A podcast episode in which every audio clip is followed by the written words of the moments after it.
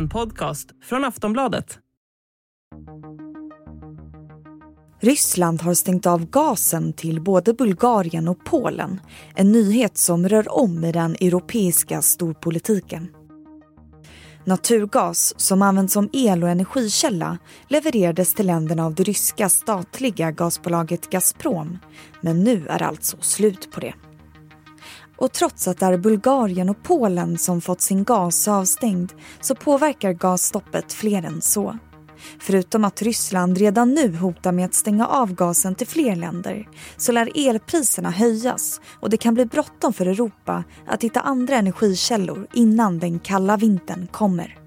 Dessutom så är gasen en viktig politisk spelbricka i Ukraina-kriget. Att Ryssland nu stängt av den ses som en hämnd för de sanktioner som Europa har infört mot landet. Så hur ska det bli med elförsörjningen i Europa egentligen? Kommer det att bli en kris? Vilka länder kan stå på tur för att även de får sin gas avstängd? Och hur kommer vi att märka av det här i Sverige? Gäst i dagens avsnitt är Wolfgang Hansson, utrikespolitisk kommentator här på Aftonbladet. Jag heter Vilma Ljunggren. Hej Wolfgang, välkommen till Aftonbladet Daily. Tack. Varför är det just Bulgarien och Polen som har fått sin gas avstängd? Just i deras fall så beror det på att de här avtalen som de har haft med Gazprom har gått ut eh, och då har Ryssland passat på att säga upp avtalen och sagt att så länge ni inte betalar i rubel så kommer inte vi att leverera någon mer gas. Eh, och det också, verkar också vara det som har hänt.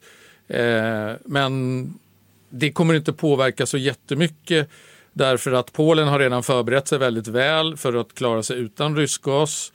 Eh, och sen är det också, vi är ju på väg in i sommarsäsongen och det behövs inte lika mycket gas för uppvärmning.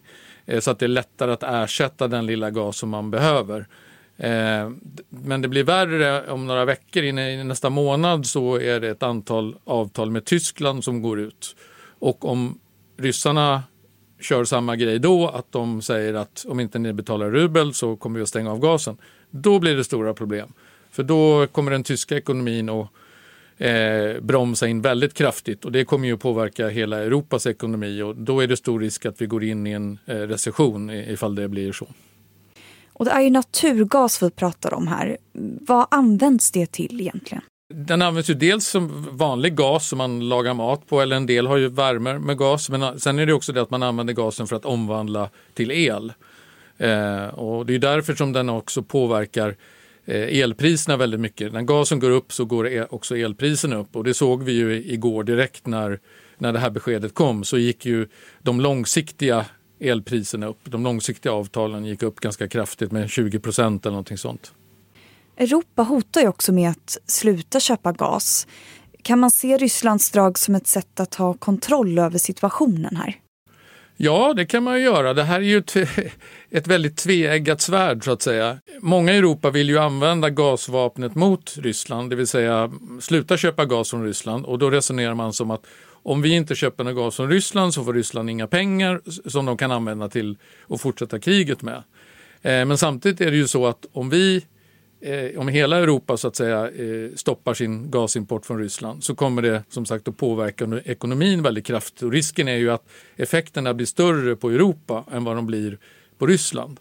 Och för ryssarna är det ju samma, lite grann samma sak att de de vet att Europa så småningom kommer att vilja fasa ut den ryska gasen Eh, gärna så fort som möjligt. Och det innebär ju att de vet att de kommer i längden inte att kunna sälja lika mycket gas till Europa som de gör nu. Och då tänker de kanske att det är lika bra att vi, att vi stänger av den nu så kan vi utnyttja det som ett politiskt medel i alla fall och hämnas på Europa för sanktionerna än att vi liksom väntar med det och, och, och väntar till de slutar köpa gas från oss.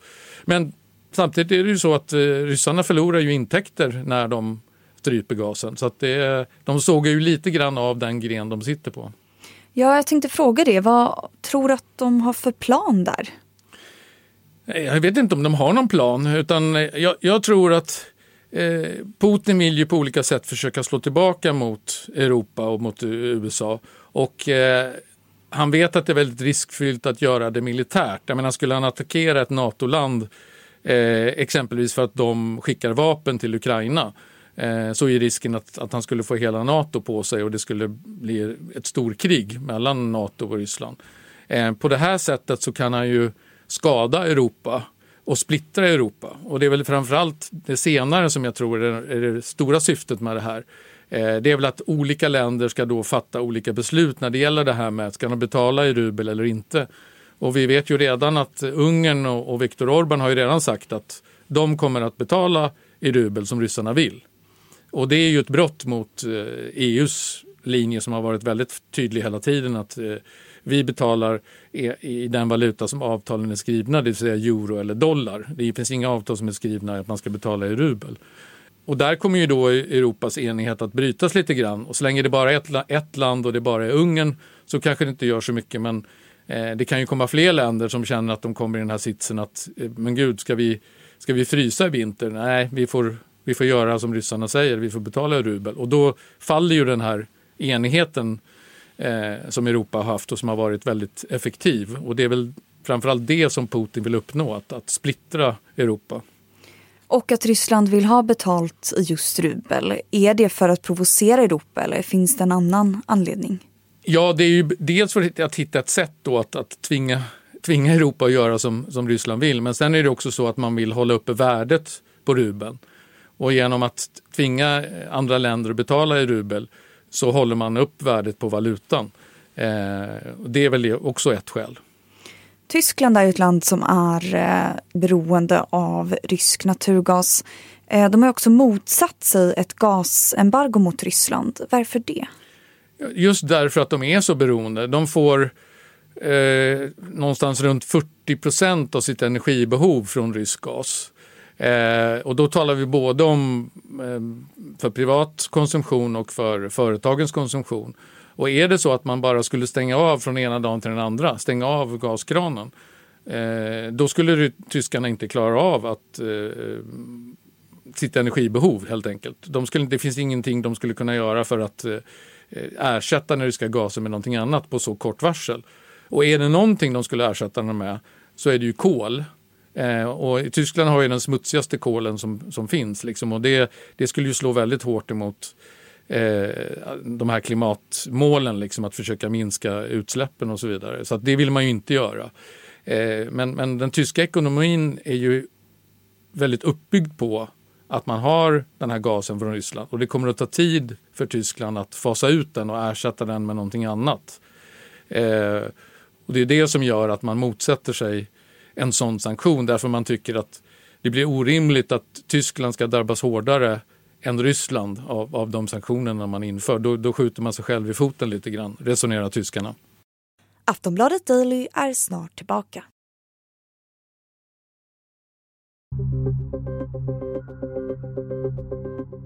Oron sprider sig och det kan bli bråttom i jakten på energikällor. Enligt experter borde Europa säkra sin energiförsörjning innan vintern kommer. Men det kan vara svårt. Att hitta ersättande energikällor är ingenting som man gör bara i en handvändning. Vi hör Wolfgang Hansson igen om vad Europa kan göra för att inte stå utan el i vinter. Ja, det kan man verkligen undra. Eh, det finns ju ett sätt att göra det delvis och det är ju att använda sig av den här flytande eh, naturgasen som kallas LNG. Eh, men då måste man bygga Antingen så måste man bygga stora anläggningar där man kan lagra den här gasen eller så måste man eh, beställa sådana fartyg, alltså flytande LNG-centraler så att säga, där man, kan, där man kan ha den här gasen som ju sen omvandlas till, till vanlig gas. Liksom. Eh, men det är sånt som det tar ju tid och det, det, är liksom ingenting man gör på några månader utan det tar ett år eller, eller, flera år om man ska bygga de här riktigt stora anläggningarna. Och Tyskland har ju beslutat att bygga flera sådana här anläggningar. Men jag menar, det är en process med tillstånd och allting sånt där så att det är ingenting som kommer hända omedelbart. Ehm, och Norge skulle man kunna tänka sig att de kan öka exporten av naturgas till Europa, till övriga Europa lite grann. Men det är svårt liksom att, att på kort varsel byta energislag därför att det, Tyskland har ju exempelvis eh, haft väldigt mycket kärnkraft som man då har lagt ner. Nu har man tre kärnkraftverk kvar som är i drift fortfarande. Och där funderar man ju på om man skulle kunna eh, låta bli att stänga av dem och låta dem fortsätta istället. Men eh, jag kan inte allt det tekniska om det där men det är tydligen inte helt enkelt enligt vad tyskarna säger. Eh, och allting annat det kräver ju tid. Ska du bygga mer vindkraft, ska du bygga mer solkraft, det är ingenting du gör från ena dagen till den andra. Eh, och jag menar, man ska ju komma ihåg att energi är ju eh, helt vitalt för ett samhälle. Både när det gäller sådana enkla saker som att eh, hålla sig varm på vintern men också att hålla industrierna igång. Och det finns många industrier som inte klarar av att man stänger av och sen, man kan inte bara stänga av och, och sätta på utan det är, det är enorma kostnader förenat med det. Så att det är ett jättestort problem. Så om Ryssland stryper gasen till fler länder än Bulgarien och Polen, hur stor kris tror du att vi kan vänta oss här? Det är jättesvårt att säga. De, de, som är experter och har räknat på det här, ekonomer har räknat på det här, eh, de som är optimistiska de säger att den tyska ekonomin kommer att krympa med 2% De som är mindre optimistiska säger att det kan bli 10% Men sen blir det ju en massa följdverkningar som kan vara svåra att förutse. Och det drabbar ju inte bara Tyskland utan Tyskland är ju motorn i Europas ekonomi. Så det kommer att drabba Sverige och mm, hela Europa, en massa länder, eh, om tyskarna går ner i en recession. Och detta ovanpå det vi redan ser nu med, med liksom hög inflation, ökade priser eh, på mat och på eh, bränsle och så vidare. Och det är klart att stänger Putin av gasen då kommer elpriset att rusa jättemycket. Och det blir väldigt dyrt för exempel villägare i Sverige eftersom det kommer att påverka även Sverige även om inte vi använder så mycket rysk gas. Så att det, det kan få väldigt stora följder. Och det var allt för idag.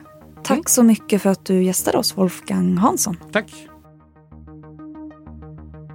Du har lyssnat på Aftonbladet Daily med Wolfgang Hansson, utrikespolitisk kommentator här på Aftonbladet. Och med mig, Vilma Ljunggren. Tack för att du har lyssnat.